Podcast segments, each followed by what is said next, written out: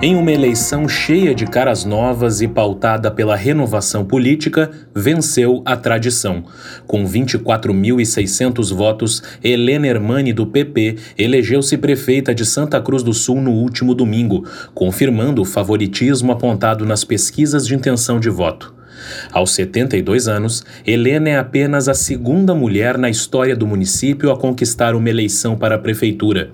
Sua trajetória, porém, é uma das mais exitosas da política local nas últimas décadas. Começou como primeira-dama, recebeu em 2000 a maior votação já registrada em uma disputa para vereador e depois elegeu-se três vezes vice-prefeita. É a história dela que vamos contar no episódio de hoje.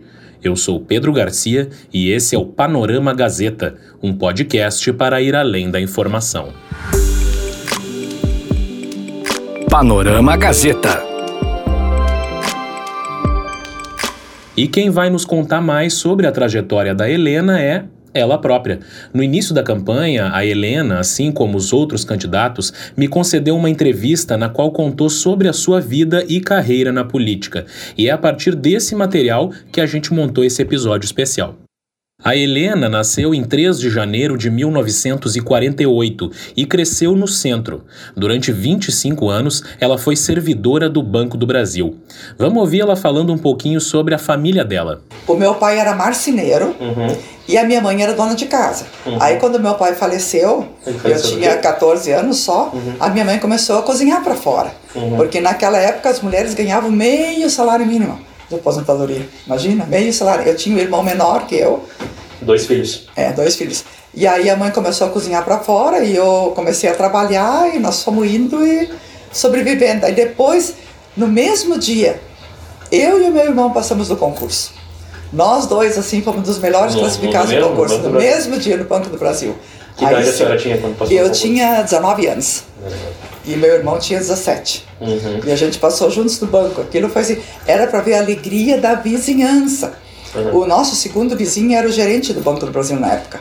Esse homem veio tão feliz lá em casa contar para minha mãe que nós dois tínhamos passado no concurso do banco. Então era assim. E a minha mãe era uma guerreira. Foi ainda enquanto bancária que Helena começou a se envolver com trabalhos sociais, que mais tarde se tornariam a sua grande marca. Desde que eu estava trabalhando no Banco do Brasil, já sempre quando tinha algum evento, alguma coisa relacionada com o social, uhum. aí o gerente pedia que eu colaborasse, que eu fizesse, que eu levasse à frente.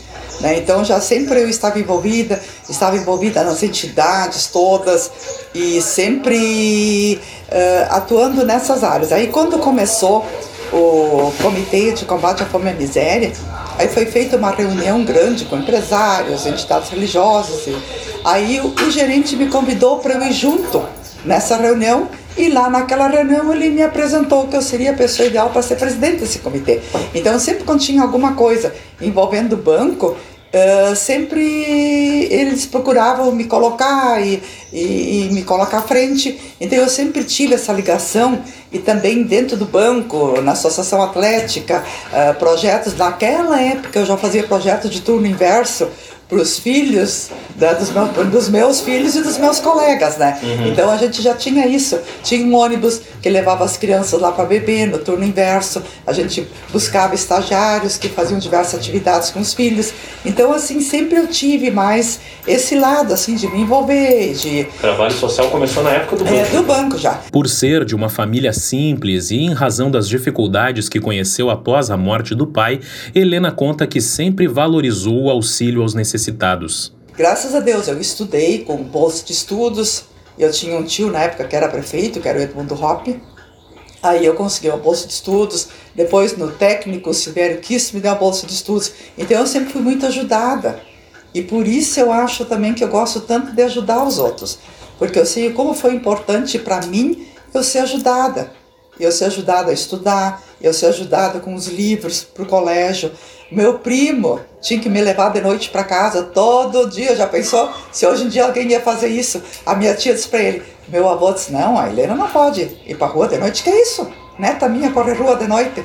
Aí o meu primo teve que prometer que todo dia me levava para casa de lambreta na época e voltava para sair com os amigos dele. Até hoje eu digo, Mário, pede, pede para teus filhos fazer, hoje vocês vão fazer. Não faz, né?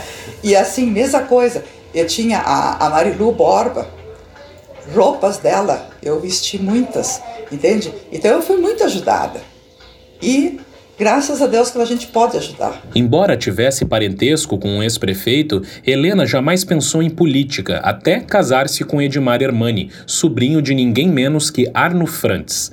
No fim dos anos 80, Hermani decidiu lançar-se candidato. Helena ainda recorda do conselho que recebeu à época da esposa de Arno. Quando Hermani se candidatou a vereador, isso foi em 88, Aí a tia Traude me chamou e disse para mim o seguinte: Helena, eu vou falar uma coisa para ti. Ou tu participa, gosta, ou tu vai brigar a vida inteira. Aí pensei, bom, acho que eu vou na primeira opção. Comecei junto, participar, mas nunca pensando que um dia eu ia fazer política. Fui junto, ajudando, ajudando. Eu sei que o pessoal mexia, que a metade dos votos do Hermani eram meus, porque no banco a gente tinha uma turma muito grande. Aí no fim, até a petezada lá do banco acabou votando no Hermani por causa de mim, né? Aí então no fim, a... e aí fui indo, fui indo, fui acompanhando. E aí tá, o Hermani saiu candidato, ele foi o vereador mais votado e depois ele saiu candidato a prefeito. Uhum. E aí, quando ele saiu candidato a prefeito, daí as mulheres do partido Pô, Helena, agora tu tem que entrar no partido, né? Porque agora o teu marido vai ser prefeito, tu... A senhora não é nem filiada. Nem filiada. Naquele tempo, no banco, a gente votava em quem era bom pro banco, né? É. Na condição de primeira-dama, Helena expandiu a sua atuação na área social e, com isso, transformou-se em uma das figuras políticas mais importantes da história recente de Santa Cruz, obtendo sucessivos êxitos eleitorais. Como a tia Traude foi minha primeira-dama muito eficiente, eu também tive que caprichar, mas eu fui uma primeira dama diferente. Como eu não sei fazer tricô, crochê, essas coisas, eu comecei a fazer um trabalho mais assim técnico. E eu nunca me esqueço quando eu entrei naquela salinha lá da primeira dama, tinha duas senhoras me esperando, olharam para mim e perguntaram assim, aquele arzinho assim: Pronto, dona Helena, o que, que nós vamos fazer agora? A Lourdes e a Nádia. Conhece sim, a Lourdes, né? Sim, sim que, que vamos fazer, dona Helena? Eu olhei bem para elas assim, me baixou o Espírito Santo, que nem dizia a Terezinha. Eu perguntei, uh, quantas famílias carentes nós temos? Aí as duas se olharam assim. Eu disse, tá, então vamos começar por ali. Quantos presidentes de bairro nós temos? Nove. Eu disse, então tá, chamem os nove presidentes e nós vamos começar um cadastro.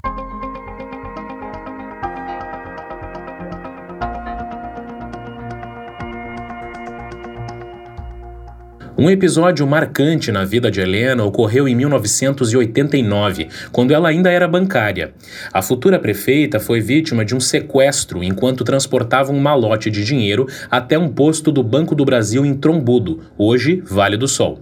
Durante um dia inteiro, ela passou sob a mira de revólveres e ouvindo ameaças. Eu fui sequestrada de manhã, de tardezinha foi entregue aqui em casa. No outro dia de manhã, eu estava com tanta dor nas pernas que eu não conseguia nem me mexer. No outro dia de manhã eu levantei e fui pro, fui pro banco. Quando eu cheguei lá no banco, o pessoal começou a chorar. Helena, como é que tu tá aqui no banco no outro dia? Aí o Zé Santa Maria, te lembra aquele jogador? O Zé, o Zé era do Funci na época. O Zé disse, vai, Helena, podia arrumar uma baita indenização para ti, mas tu já tá aqui no banco. Eu digo, eu não quero indenização, não quero nada. O que me interessa é que eu tô bem, que eu tô ilesa, que eu tô. E no outro dia eu comecei a trabalhar. E uns dias depois voltei para o Vale do Sol de novo, porque eu era gerente do posto lá, no Vale do Sol.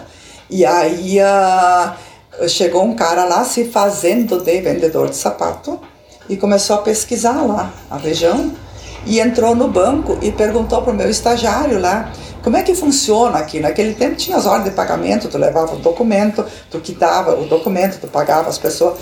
Aí uh, o meu estagiário disse, ah, a dona Helena vem todo dia de manhã e traz as ordens de pagamento, traz o pagamento dos, dos agricultores, a gente já estava pagando safra na época, e traz o dinheiro junto e vem aqui e paga.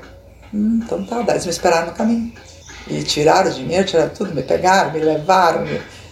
A pior coisa foi a viagem, né? Que eles andavam só na contramão. Eu não sei como ninguém, como não bate esses caras, porque era só na contramão não respeito nada, o chão cheio de arma. Mas aquilo não chegou a, a, traumatizar a senhora? A senhora não, a sabe que eu consegui, eu consegui assim fazer de conta, eu consegui fazer de conta que aquilo assim alguém me contou. Eu não cheguei a absorver aquilo.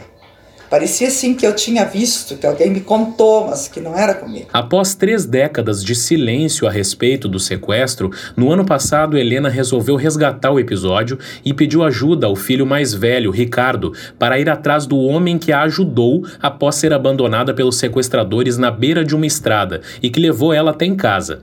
Até então, ela sequer sabia o nome dele. Eu até na minha cabeça, meio mística assim, eu até imaginei que tinha sido um anjo, uma coisa assim, porque eu, eu fui largada lá no polo petroquímico, naquela época era mato lá, e eu desci até o asfalto, desci até o asfalto e nisso parou um carro, o cara desceu e disse, eu vou te dar uma carona até em casa, tu não precisa ter medo, eu não tenho nada dentro do carro, levantou todos os tapetes, eu tenho só um terço aqui pendurado, não precisa me falar nada, que eu sei o que, que te aconteceu, mas acho que era a imprensa que estava né, uhum. divulgando o tempo todo. Não, eu sei o que te aconteceu e eu vou te largar em casa. E o cara me largou aqui em casa e foi embora, eu nunca mais vi o homem. E eu comentei isso com o Ricardo. Aí o Ricardo foi no Santa Cruz e comentou lá. Aí tinha lá no Santa Cruz o Neymar, ah. amigo do Ricardo. Ricardo, eu sei quem é. Esse cara nunca se apresentou porque ele era motorista da Souza Cruz. E o motorista da Souza Cruz é proibido de dar carona. Mas eu era muito amigo dele e para mim ele contou. Contou pro Neymar. Eu disse, pá, Neymar, e tu sabe onde ele mora? Aí o Neymar começou a pesquisar. Aí o Neymar descobriu que o cara morava em Indaial. Indaial. Aí o Ricardo e eu fomos lá para Indaial antes do Natal, no passado, visitar ele. Mas foi uma coisa muito emocionante, nossa. Em 2008, quando era vice-prefeita de José Alberto Wenzel e preparava-se para repetir a dobradinha na eleição, uma decisão de Wenzel acabou por mudar o rumo da história. Ele renunciou à prefeitura, entregou o cargo a Helena e abriu mão de concorrer. Olha só o que a Helena conta sobre como tudo isso aconteceu. Ele era meio misterioso, assim, o Wenzel ele ligou para mim e disse assim: Tu vem com o motorista, tu vem por essa estrada e eu vou vir pelo outro lado e em tal lugar mais ou menos a gente vai se encontrar. Tu vem com um carro tal, eu tô com um carro tal e nós vamos se encontrar no meio da estrada. Tu entra sozinha no meu carro que eu preciso falar contigo. Disse, tu não vai me sequestrar? Vai Aí eu entrei no carro, ele olhou para mim e disse assim, eu vou renunciar amanhã. Eu disse, mas tu tá ficando louco, Venza. Sabe quando parece assim que o chão vai né? Porque estava tudo certo, ele ia concorrer de novo a prefeito, ia ser a vice, nós já tinha combinado tudo, né? Tava tudo, né? Tudo resolvido. Meu Deus, eu levei um susto, um susto. E aí ele se foi para Porto Alegre no dia seguinte e me deixou na prefeitura, sem vice, sem candidato a vice, Uh, o percentual nosso era lá embaixo, ele não tinha nem 20%. Naquele ano, a Helena perdeu a eleição para Kelly Moraes. Ela retornaria à prefeitura, porém, quatro anos depois, como vice de Telmo Kirst. Após a reeleição da dupla em 2016, um novo solavanco na trajetória de Helena ocorreu no ano passado, quando a sua relação política e pessoal de décadas com Telmo implodiu. Em março, ela foi ao Ministério Público alegando ter sido expulsa de seu gabinete pelo prefeito. É uma situação que eu não entendi, que eu lamento muito, porque foi uma coisa assim, o Hermani e o Telmo, eles eram colegas de aula. A gente tinha uma amizade desde o tempo da juventude. Nós fomos um no casamento do outro. O Telmo até foi padrinho de casamento do Ricardo. A gente criou os filhos juntos, a gente ia para Rio Pardo juntos, a gente passava os fins de semana. A minha mãe era amicíssima da mãe do Telmo, as duas sentavam na beira do rio e conversavam. Então a gente tinha um relacionamento assim. Para daqui a pouco acontecer uma coisa dessa assim. Ele até hoje não falou comigo por quê. Até hoje eu não sei por quê. Então eu prefiro nem falar porque foi uma coisa assim muito triste. Já este ano, Helena lançou-se candidata a prefeita sem o apoio de Telmo. E o resto da história, bem, todo mundo já conhece. Na esfera pessoal, Helena é moradora do bairro Goiás há mais de 40 anos. É mãe de três filhos, dois dos quais são envolvidos em política, incluindo Henrique, que acaba de se eleger vereador. Também é avó de dois netos, além de um terceiro que está a caminho. Para ela, viver em uma família que respira política é um alívio. As pessoas me perguntam como é que tu consegue conciliar a tua vida com a política. Eu digo, eu sou uma pessoa de sorte, Porque aqui em casa, como todo mundo se envolve na política, fica fácil. Porque eu sei, assim, de pessoas, uh, de mulheres que eu me dou bem, que entraram na política que tiveram problemas familiares, né? Uhum. Porque que se envolveram na política e a família não entendeu, o marido não entendeu. E, e eu não tenho esse problema, porque aqui em casa eles até acham que eu tenho que fazer mais. no tempo livre, suas paixões são duas passeios pela cidade e fugidas até Xangri-Lá, onde tem uma casa. Meu motorista briga comigo, porque se tem uma coisa que eu gosto é de passear no bairro, de conversar com as pessoas. Gosto de passear no centro. Adoro Natal. Adoro andar de dindinho. Os guri até hoje gostam, mãe adoro andar de dindinho. Tem as minhas coisinhas que eu gosto de fazer. E adoro ir pra praia. Eu nunca imaginei que eu ia ter uma casa na praia.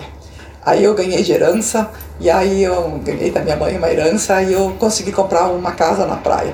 Bah, aquilo assim, meu Deus do céu. Adoro. Panorama Gazeta. E assim encerramos mais um episódio do Panorama Gazeta, podcast da Gazeta Grupo de Comunicações. Produção e apresentação: Pedro Garcia. E a edição é de Rafael Silveira. Até a próxima sexta-feira. Um abraço.